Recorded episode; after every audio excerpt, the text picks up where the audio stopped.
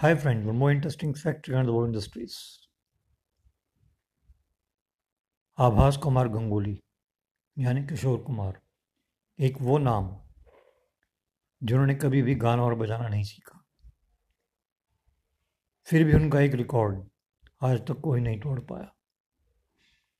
उन्होंने eight times Filmfare award जीता जो आज तक एक रिकॉर्ड है। और एक अजीब सी बात यह है किशोर कुमार के बारे में कि वो कभी भी इंटरव्यू नहीं दिया करते थे।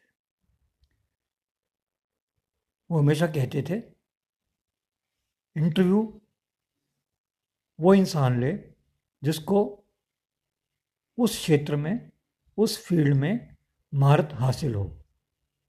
इसीलिए उनका इंटरव्यू हमारे देश के स्वर को लता मंगेशकर ने ही लिया। क्या आप जानते हैं? Thank you